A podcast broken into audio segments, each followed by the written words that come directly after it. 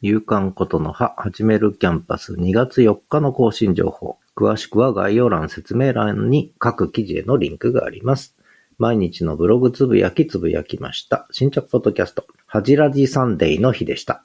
音楽付きは Spotify から、文字起こし付きは LISTEN から。そして、新時代のポッドキャスト展開の1234。これ11月に話したエピソードなんですが、 LISTEN の有料エピソードとしても配信をさせていただきました。そして昨日のブログつぶやき、そして昨日のことのは、そして声と言葉のブログ、新時代のポッドキャスト展開始まる。そして新着ノートはつぶやきを2つ。